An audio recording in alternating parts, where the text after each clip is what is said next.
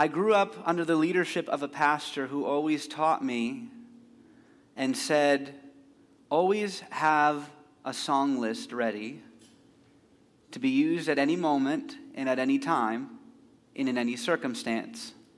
And always have a message prepared for any moment, at any time, to happen anywhere. Today, that advice has paid off. and so I don't get to say this often, but the message that I have for you this evening is not for anybody, anywhere, at any time. It can be.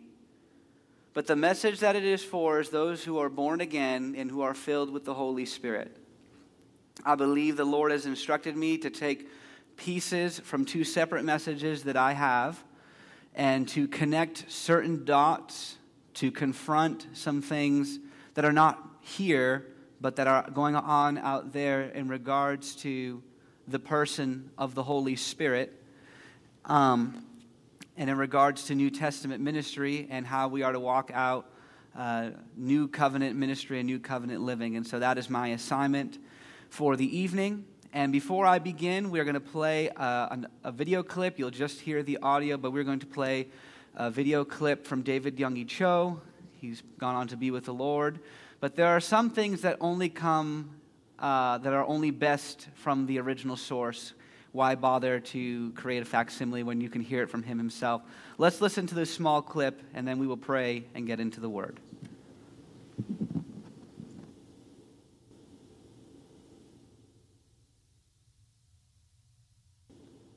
Oh, the quail were falling like dust upon their camp.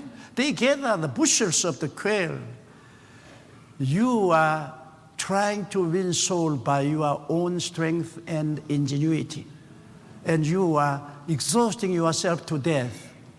Why don't you depend upon the Holy Spirit? The Holy wind will blow the sinners into your auditorium. So I said, Oh, but Holy Spirit, I know. I am born again by the Holy Spirit is dwelling me. I experienced the baptism of the Holy Spirit, and I even speak in other tongues. Yes, I have everything about the Holy Spirit. Then the awesome voice came. That is your trouble. You are treating Holy Spirit in enmity thing. Don't try to make Holy Spirit an acrobat. He's a holy person. He has will, knowledge, emotion. You must be surrendered to Him. And He should be your senior partner, senior pastor. You should not try to use Holy Spirit. I was so frightened, I woke out of my slumber. Right where I rushed to my office and opened the Greek lexicon and I looked into the word koinonia, the 1 Corinthians chapter 13, verse 13, that the fellowship Holy Spirit may be upon you all. So koinonia was fellowship, partnership, unity. Oh, I like this. I treated the Holy Spirit not as person, but some like acrobat, try to use Holy Spirit. So I said, Dear Holy Spirit, I confess my sin. Because a lack of my knowledge, I treated you as a impersonal but you have been person all through these years. If I had ever treated my wife as I have treated you, my, my wife would have packed up and left me long time ago. Person should be recognized, loved, welcomed, and caressed. And the Holy Spirit is person. He has been with you in your life since you got saved. You should welcome him, love him, adore him, worship him as person. So when I understood the Holy Spirit is a definite person, I really confessed my sin before the Lord, treating Holy Spirit in a not right way. So I said, Dear Holy Spirit, forgive me. From today on, you are my senior pastor. I'm junior pastor. I will not do anything without your permission.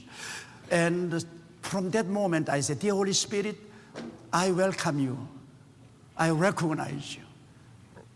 I worship you. I adore you. I depend upon you. Let's go, Holy Spirit.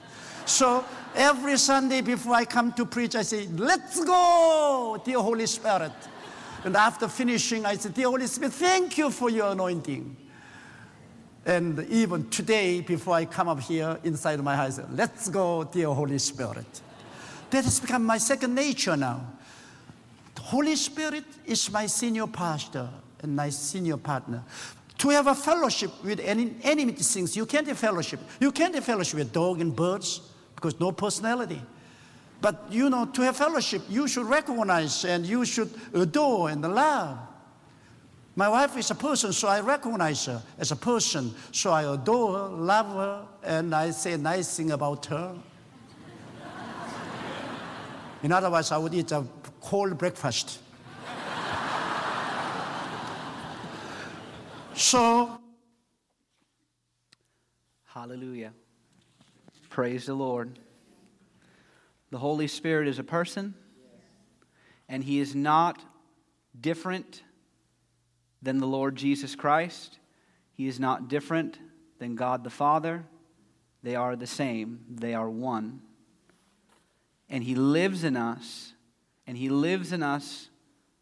He ought to live in us not as passenger, but as the driver of the vehicle of our lives. David Yonggi Cho was known at one time for being the pastor of the largest church in the world, 750,000 members. I may have heard that it grew to a million, but as far as I know, it was 750,000 members. And he was famous for praying three to five and sometimes even eight hours a day, and most of that in the Spirit, most of that in tongues.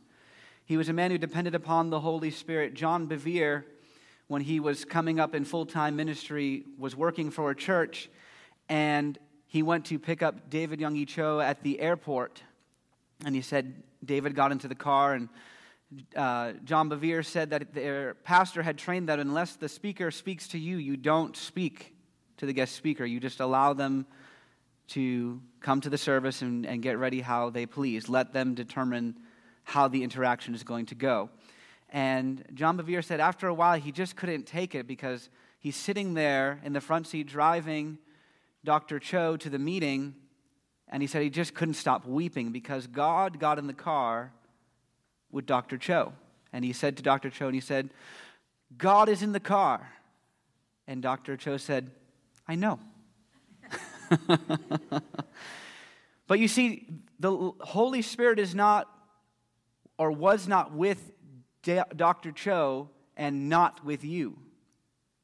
The Holy Spirit is not more with me than he is with somebody else.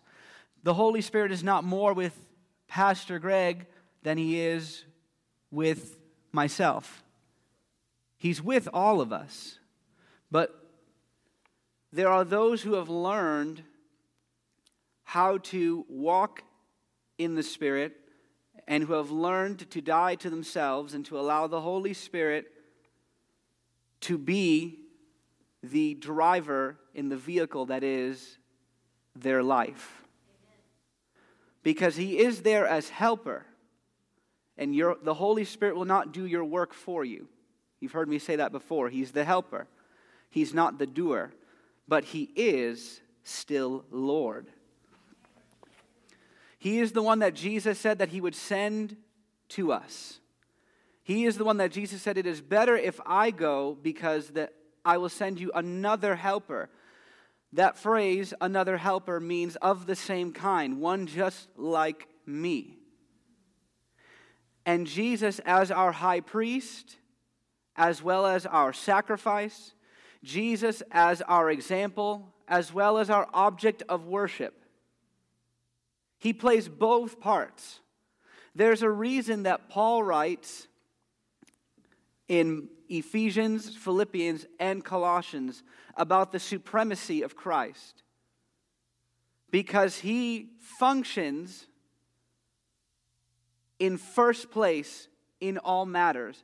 All things were created by him, and all things were created for him that he might have the preeminence, first place, front seat. So he serves as high priest. In the worship world, a lot of times they'll change that phrase and say, to, to make it more uh, relatable, he functions as worship leader and he functions as the object of worship. He functions as the sacrifice and he functions as the way to that sacri- to receiving that sacrifice. He is front and center in all things. And everything that he is, so are we in this world. And the way that we connect to those things is by walking with and connecting to the Holy Spirit, who is not out there somewhere, who is not in heaven and us waiting here for him to be poured out when we have a good church service. The tabernacle has been done away with as far as what was described in the Old Testament. It is no more, and the presence of God is no longer there. You are the temple of the Holy Spirit. And Paul taught in 1 Corinthians chapter 6. And he said, in talking about sexual immorality, he said, Do you not know that he who lays with a harlot makes himself one flesh with that harlot? And then he goes on to say, But if you are the Lord's, you are one spirit with him, and the body is the Lord's. And then he goes through a couple of descriptions and he ends that little section by saying, Therefore, honor God with your body and with your spirit, for both are God's. Your body, your spirit, is the temple of the Lord. And the same presence of God that poured out from the Ark of the Covenant and brought terror to those who knelt and worshiped before it. The same presence of God that descended on the mountain and the Israelites quaked and feared. The same presence of God that struck the uh, attendant when the ark of the covenant stumbled when the ox stumbled and the attendant reached out to catch it that same presence is what abides in you and me why it is why the psalmist declares that he is to be feared revered respected above all gods. We are to walk separate and to walk different because that same terror and presence abides in us. We don't wait for it to show up on occasion, and we don't wait to feel like it's there. He's there. The key that we see in the lives of men like Dr. Cho the key that we see in men like our pastor, the key that we see in men like, and have seen in men like Oral Roberts, uh, John Lake, John G. Lake, Kenneth Hagin, you name it. They are people who learned that they are not waiting for the Holy Spirit to pour out somewhere. He is within, waiting to be released. He is not in heaven waiting for some kind of song and dance, for some kind of magic trick, as if we were like witches and warlocks casting a spell, just the right spell to cause the Holy Spirit to come and do something. He is in you and He flows from you. Jesus said, Out of your belly shall flow rivers of living water, not out of heaven. Not out of heaven. And the streams that come forth from the Spirit, it doesn't say a stream. Jesus said rivers, multiple streams. That is the ability to meet any circumstance that you come across the resource is in you. I believe there is an error, particularly in charismatic circles, because there is a hyper focus on spiritual gifts. What's my spiritual gift? What's the my little special thing that I have? You have the Holy Spirit from whom flows multiple rivers of living water. And that life is capable of conquering any circumstance, whether it be a circumstance that you face or the circumstance that another faces. My title tonight is The Art of Imitation. How do these two things connect? The Holy Spirit gave me a download of two messages prior to coming here today. One is about the reality of Christ in you, the hope of glory, which we touched on last time that I got to speak to you. The other piece is about the presence of the Holy Spirit, the reality of the new covenant, and how those two things work together in the life of the believer. I want to read to you, and we'll get to how imitation plays into all that in just a moment. But imitation is key. How do we walk in the power and the life that the New Testament describes? Because the new that we have access to is better than the old. One of the things that I believe this message is intended to confront is that though that there are those out there not in here but there are those that are out there who don't attend here but they have quite a bit of influence they're on YouTube and they're on TV and they claim to be working under the influence of the Holy Spirit.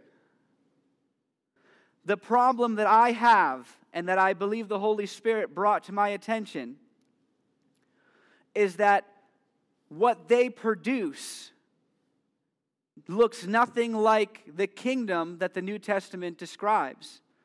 The New Testament is about the gospel of Jesus Christ and the gospel of the kingdom. That is the good news of God's imperial, royal rule. His complete dominance over all of his enemies, and his complete lordship in the lives of those who say yes to him. That's the gospel of the kingdom, made possible by the gospel of the Lord Jesus Christ. They really are the same, but they're different. Are you with me so far? Praise the Lord. My issue, and what I believe one of the things we need to confront is what's being produced out there online is a sort of, and this is, eh, you know, understand, I'm not speaking against any particular uh, nation or group, but it is confronting a type of spooky Judaism that is being developed and created in lots of circles where apparently the Holy Spirit is leading people to worship at these symbolic things like recreated arks and hang this little tassel or tidbit on your door.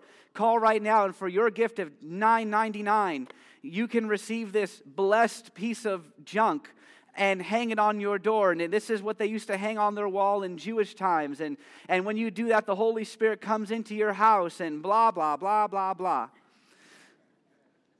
Let's dance and sing in Hebrew, even though we don't speak Hebrew.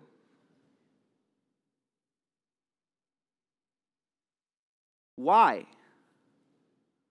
What, what, what spirit is trying to reproduce that? It's not the Holy Spirit. We're going to get into that tonight, I hope and show you what Jesus said the Holy Spirit said what the Holy Spirit would do. Jesus said very specific things about what the Holy Spirit would do. And his function in our lives is not about making us look Jewish. Nothing against the Jews. The Lord loves them. They're his chosen people. But we're not being recreated into their culture. We're not trying to take on and develop this Christianity that looks like Jewishness. We're looking to take on a Christianity, that looks like Jesus. The gospel of the Lord Jesus Christ and the gospel of the kingdom of God. That is his imperial rule and absolute dominance over his enemies and his absolute lordship in the lives of those who say yes to him and who believe in him. You'll notice that if you watch on Christian television, that if you read certain books, if you go into the Christian bookstores, when it comes to operating in power and, and all of this kind of stuff, doing miracles, and there's these kinds of there's these weird fasts and these prayers and these weird step by step, almost like ritualistic spell type things that they want people to do. It's not the Holy Spirit. It's not the Holy Spirit. There's a simpler answer. And I think that's the problem. We want something fantastical to do when really what we have to do is walk with God. I know of a minister who said that there are a lot of people out there, they're out there, you know, they hear Smith Wigglesworth punched people. So when they want to heal somebody, they punch them. Without walking and living the life that Smith Wigglesworth lived. Sure, the man raised, I don't even know how many people from the dead. And he threw the, you know, a story of him throwing the body against the wall. Well, people think, well, that must be the secret. That must be the step by step thing to raise the dead. I got to throw the, a dead corpse against the wall. I want to hear someone, heal someone from stomach cancer. I got to punch them in the stomach. That's not how it works. You have to walk with him. You have to live that life. You have to live that set apart life. You have to abide within the bounds of the kingdom. Let's get into some scripture to just to tie some of this together, and I'll show you how imitation ties into this. Hebrews chapter 7 in verse 15, talking about Jesus. It is yet far more evident if the likeness of, uh, excuse me, it is yet far more evident if in the likeness of Melchizedek there arises another priest, talking about Jesus, who has come not according to the law of the fleshly commandment, but according to the power, say power, of an endless life. Some translations will translate that phrase unstoppable life. Some translations will also translate that phrase as indestructible life. Regardless, it is the life that Jesus Christ exemplified for us. And in Romans chapter 8 and verse 11, Paul instructed us and said that the same Spirit that raised Christ from the dead, if he dwell in you, he gives life to your mortal body. That same endless indestructible, unstoppable life. Jesus said, I have come that you may have life and life more abundantly. We settle for less when we interpret that text to say, just, I'm not saying separate from this, but when we just minimize it to abundant life, because that's not what it says. It says life in abundance and life in abundance is so much greater than abundant life. Drug dealers have abundant life. There are rich in this world who have abundant life. And you know that we believe in abundance. However, to have endless, unstoppable, indestructible life in abundance, that is what the Holy Spirit quickens into your flesh. You are the temple of the Holy Spirit. He is in your spirit and He is your body. You are His house, you are His vehicle. And if you will walk with Him, if you will cooperate with Him, He releases in you and through you. You'll notice that every time Paul refers to power, he refers to power in and through. That's power for you and power for the world that you interact with.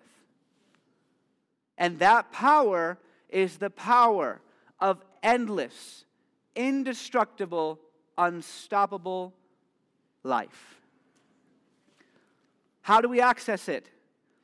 It is through the art of imitation. I told you that Jesus has the place of preeminence. He serves both as sacrifice and high priest. He serves both as he who is seated on the throne and yet who cries out and, intercedes for us at the right hand of the Father. He is the acceptable sacrifice, and He is also the way, the truth, and the life. He is the light of the world. He is all things. And so while we worship Him, we also follow His example. Paul instructed us be imitators of God as dear children. He also taught, Follow me as I follow Christ. The writer of Hebrews admonished us and said, Imitate the faith of those who by faith and patience have obtained the promises. The key is not making your own way, the key is imitation imitation of Christ and imitation of those who have obtained the promises. I can't speak for worldwide, but I can say that in my observation, in American society, American society is grown ill, it has grown sick with individualism. And because of that, we don't, and because we allow some of that individualism to creep into our Christianity, we have absence of power because we try to make our own way. We try to find out, well, what's my special gift? How am I special and unique to the body of Christ? Now, does the New Testament make room for individual, the individual, and for the individual's gifts and callings? Of course. But there is greater power in understanding how we are connected, not how we are separate. There is greater power in understanding how we are connected, how we are one in Christ you will notice one of the things that Jesus exemplifies for us. He is always talking about his unity with the Father. If you've seen the Father, you've seen me. I only do that which I see my Father doing. Always him and the Father, so much that the Jews wanted to kill him because they say, You make yourself equal with God. There is a not, there's not much power there is a degree of power, but there's not much power in me trying to figure me out. Me trying to figure out how I'm special. We're all just a bunch of unique snowflakes. It's not scripture. We are individuals, but we are one. And just as, and Jesus, so much so that Jesus prayed, Father, let them be one as you and I are one. So our focus cannot be, I'm an individual snowflake. My focus must be union with Christ and union with all of you. That is where the power is. Now, Jesus, in speaking of the Holy Spirit, we're going to tie all of this together here in a moment. We're coming towards the end. Jesus, in speaking of the Holy Spirit, let's read out of John chapter 14. John chapter 14, let's start in verse 15. If you love me, Keep my commandments, and I will pray the Father, and he will give you another, that is to say, of the same kind, just like me. The Father will give you another helper that you may abide, that he may abide with you forever. Not coming every now and again to visit, but staying and dwelling with you forever. Verse 17 the Spirit of truth, whom the world cannot receive. Would love to talk about that some, but we'll move on. Because it neither sees him nor knows him, but you know him, for he dwells with you and will be in you. Again, as I said in the beginning, this message was not really for everyone. It can be, but it's not. It's for the person who is saved and filled with the Holy Spirit. And so this text refers to the Holy Spirit dwelling upon the disciples, and now we are included among that number as saved, spirit filled individuals. That the Holy Spirit is both with us and in us. This is why Paul says that the faith that is from above does not say that it is coming down or that it is coming up from the earth but the word of faith is now and it is in your mouth. It's right now, it's not someday, it's not when God gets around to it, it's not when, it's, it's not this unknown thing, it's now. That's the faith that we walk by. And so we are in error when we cry out for,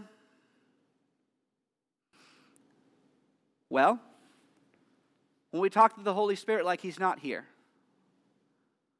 when we talk about Him like He's not ready to pour out, like He's not right now ready to move, He's always ready to move. Let's go to John chapter 15.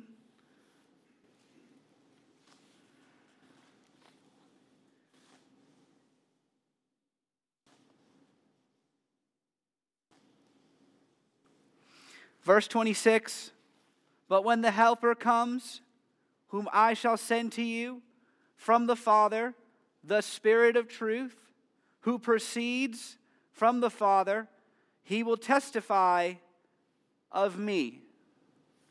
And this is what we touched on a little bit earlier.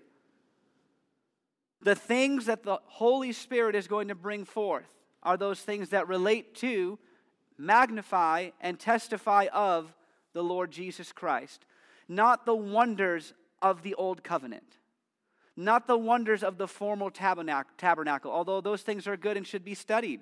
They should be looked at. But the book of Hebrews says that those things were merely a picture. Some translations say an imitation of those things are, which are in heaven. And now they've been done away with. And you have been made the temple of the Holy Spirit. So, the work of the Holy Spirit is not to testify, it is not testifying of the way things were in the Old Covenant. God visiting on occasion, God's presence somewhere out there, God speaking by occasion through this way and through that way. Jesus said, He will be with you and He'll testify of me. And in another place, Jesus declared, He will take of mine and declare it to you. He will take of what is mine and declare it to you. Not take of what was of the old and declare it to you. Not take of what is of the old and get you to walk it out, walk out the old. He'll take of what is Christ's. Everything that Christ has, everything that Christ is, everything that Christ has access to, and everything that Christ can do. The Holy Spirit is ready and prepared to bring to you and through you because he is here to testify and magnify of Jesus, not of himself. Another error. Not that we can't worship necessarily and say, Thank you, Holy Spirit. I, I, you know, I love you. I adore you. There's nothing wrong with that. But understand the Holy Spirit's greatest passion and greatest desire is to manifest and testify of Jesus. So you can recognize error in those who claim the work of the Holy Spirit but never testify of Jesus. And their ministry looks nothing like the ministry of Jesus. It's just spooky. Spooky weirdness, and nothing ever actually happens but spooky weirdness. If that's all you get, that's not the Holy Spirit. That's not the work of the Holy Spirit. He's here to testify of Jesus. He is here to pour out that which belongs to Jesus in you and through you. And that is a theme that runs through all of Scripture. God promised to Abraham, I will not only bless you, but make you a blessing. That is blessing to and blessing through. It's how God always intended the system to work. And so it hasn't changed now that the Holy Spirit's here and we just do weird, spooky stuff. We're here to demonstrate Jesus. We're here to demonstrate the power of the gospel of the kingdom. And let me tell you something else.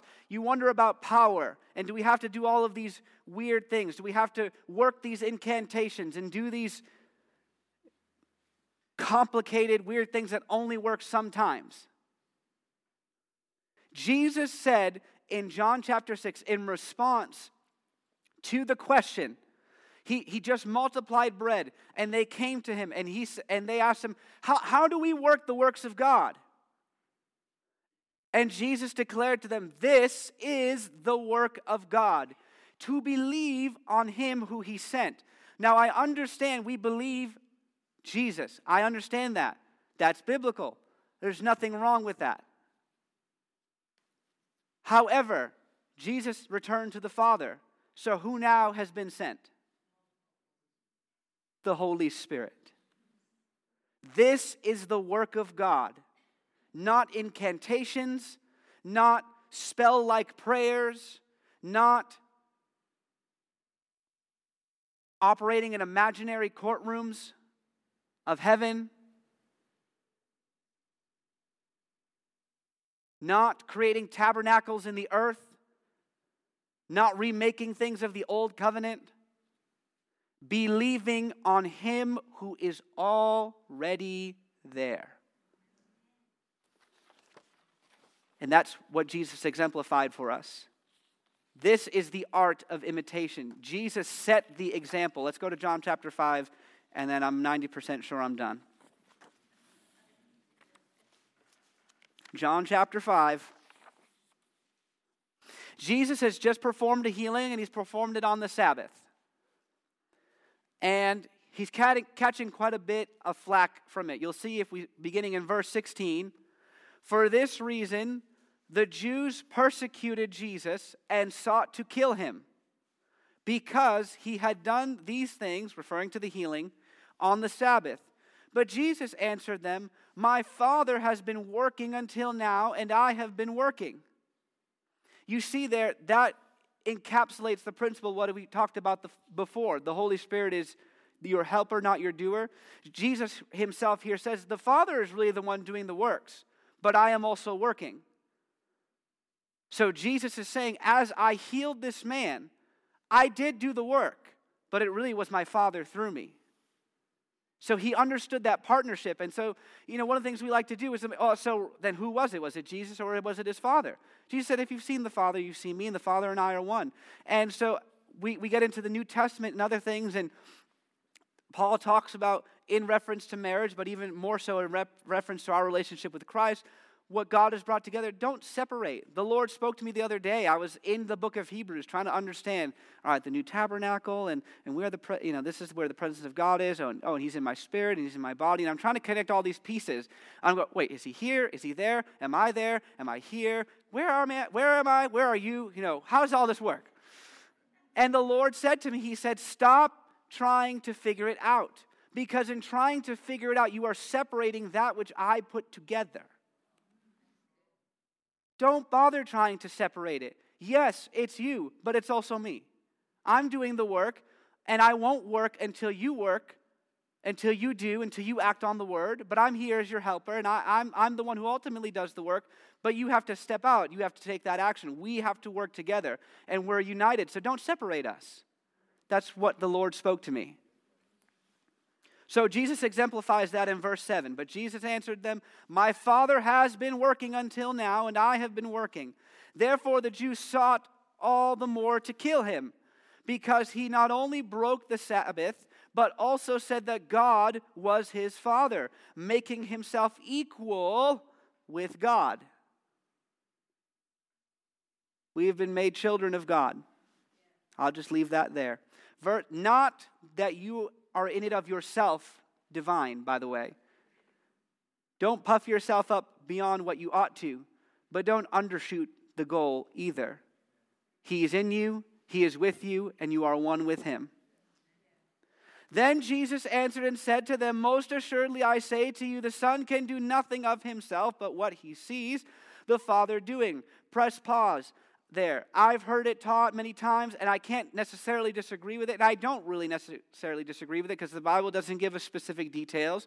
But that's usually interpreted as well, then the Father, by the Holy Spirit, gave Jesus a vision of who to heal and what to say and all of that. And I would say, maybe, but you know, he said, My Father's been working up until now, meaning even before Jesus was on the earth. So, where could Jesus have seen his Father working? I would suggest to you in the scriptures. Because everything Jesus did, every single miracle Jesus did, happened in the Old Testament. His Father performing those miracles. The dead were raised in the Old Testament. Food was multiplied in the Old Testament. There were countless healings in the Old Testament. There were miraculous provisions in the Old Testament. So, where did Jesus see his Father do the work? In the Word. Sure, it could have come to him by vision, by word of wisdom, by word of knowledge. But I'm just saying, sometimes we use that as an excuse. Well, I just won't do anything until I get a word of wisdom, a word of knowledge, a vision. And I would say that is an unacceptable excuse. Moving on. For whatever he does, the Son also does in like manner, and the Father loves the Son and shows him all things that he himself does, and he will show him great works, these th- uh, greater works than these, that you may marvel. For as the Father raises the dead, and here you, here you see that, here the Father raises the dead and gives life to them, even so the Son gives life to whom he will. And so you see Jesus is walking in lockstep with the Father, exemplifying for all believers what it means to walk in the Spirit. Not to divide between, oh, well, that's the Spirit and that's me, and oh, the anointing lifted and oh, the anointing came. No, the Father and I are one, Jesus said. And then Jesus later on said of us, My Father and I will come, and we will make our dwelling with you, and we shall be in you exemplifying for us. We must imitate Jesus. We must learn the art of imitation. Do not read the Gospels and only see yourself in the position of those, or as a similar position of those whom Jesus ministered to. You sell yourself short of the new covenant when you do that. There are principles that can be learned in stories like the woman with the issue of blood. There are principles that can be learned in the story of blind Bartimaeus. There are principles that can be learned with any number of the people that Jesus ministered to. Of course. But if you want to know what God's perfect will for your life is, God's perfect will for your life is not that you would see them, compare yourself to them, and do what they did to get their answer. God's perfect will for you is to realize that the one who performed those same miracles, he is in you, he is with you, and he is not only ready to pour those same miracles out through you, but to you. The same miracles. The woman with the issue of blood is not your ultimate example. The disciples of Jesus are not even your ultimate example. Christ is your example. And if you will begin to function and think that way, you won't think, How can I be healed? You won't think, How can I get my need met? You'll know that you already have it because Jesus said it is done and He is in you. And this is the mystery of the gospel Christ in you, the hope of glory. That is why you, without fear, can give in abundance because anything you need, it is the Father's good pleasure to give you the kingdom. Anything that you need, you have access to. Just like the Father said to this, the eldest son in the parable uh, the, of the uh, prodigal son Why are you so upset? Everything that I have is yours. So you don't have to walk around in fear when is my miracle going to come? Know that your miracle is in you. And it is, as Romans chapter said, and as we quoted earlier, it is there, it is in your mouth. It is not right now, not coming down someday, not coming up at some point. It is now and it is in your mouth. You have no need to fear for your miracle and to wonder how it'll all happen for you. You can just go out and be free to be like Jesus and be exactly what God intends for you to be a blessing everywhere you go, giving freely, healing freely, leading, free, uh, leading those to salvation freely, bringing deliverance to those who need it freely. It's true, you are blessed coming in, blessed going out, but you are also the blessing going in and coming out, and going into the city and into the field, and finding those who need the kingdom and declaring to them, The kingdom of God has come near to you today. And understand this that Jesus said that this is the work of God. This is how you do the works of God. You believe on Him who He sent. He, he who He sent is the Holy Spirit. He who is in you now is the Holy Spirit. So the work of God, the works of God, to do the works of God, is to believe on the one who is already in you. And He who is in you, He who is in you, He who is in you is He. It is the same Spirit and of the same substance that the book of Hebrews declared earlier. It is that life that is endless, that is indestructible, that is unstoppable. It is the life that Paul declares is quickened to our mortal bodies by the Holy Spirit. That life and life in abundance. It's not just abundant life, but it is that un- indestructible, unbeatable, unstoppable, endless life in abundance. That is what is at work in you, and that is what ought to be at work through you. The world needs it. The world needs Christ in you, the hope of glory. So step out in boldness. Be generous. Be generous with your wealth. Be generous with the spirit that is in you and recognize that you imitate Christ. When you read the Gospels, when you read the epistles, look for Jesus. Don't just look for those who received from him, look for him. Be him.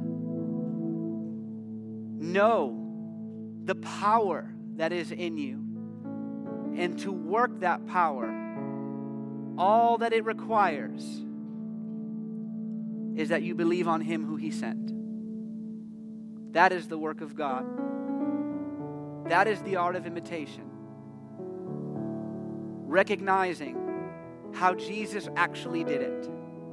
And recognizing those great men and women who have obtained those great and precious promises. Recognizing that it's not that Smith Wigglesworth punched people in the stomach.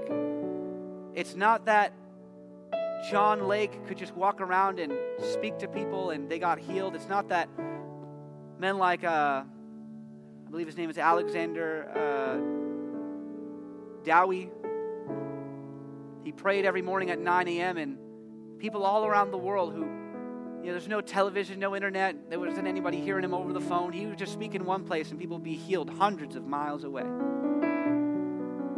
All that is, it's not complicated. All that is, is the releasing of that life which is indestructible. And it flows forth from your greatest companion, he who desires to be your dearest friend, he who desires to be your constant companion. And he is, but he's just waiting for you to be, re- he's just waiting to be recognized. He's waiting to be acknowledged. Like in Dr. Cho's testimony, realizing that the Holy Spirit wasn't there, to be his acrobat but the Holy Spirit was there to do the work. And Dr. Cho was there to believe. Amen. I encourage you go forth from here today. Be imitators of Christ. Be imitators of those who by faith and patience have obtained the promises and have released that endless, indestructible, unstoppable life into our world. Go forth and do the same. Amen. Get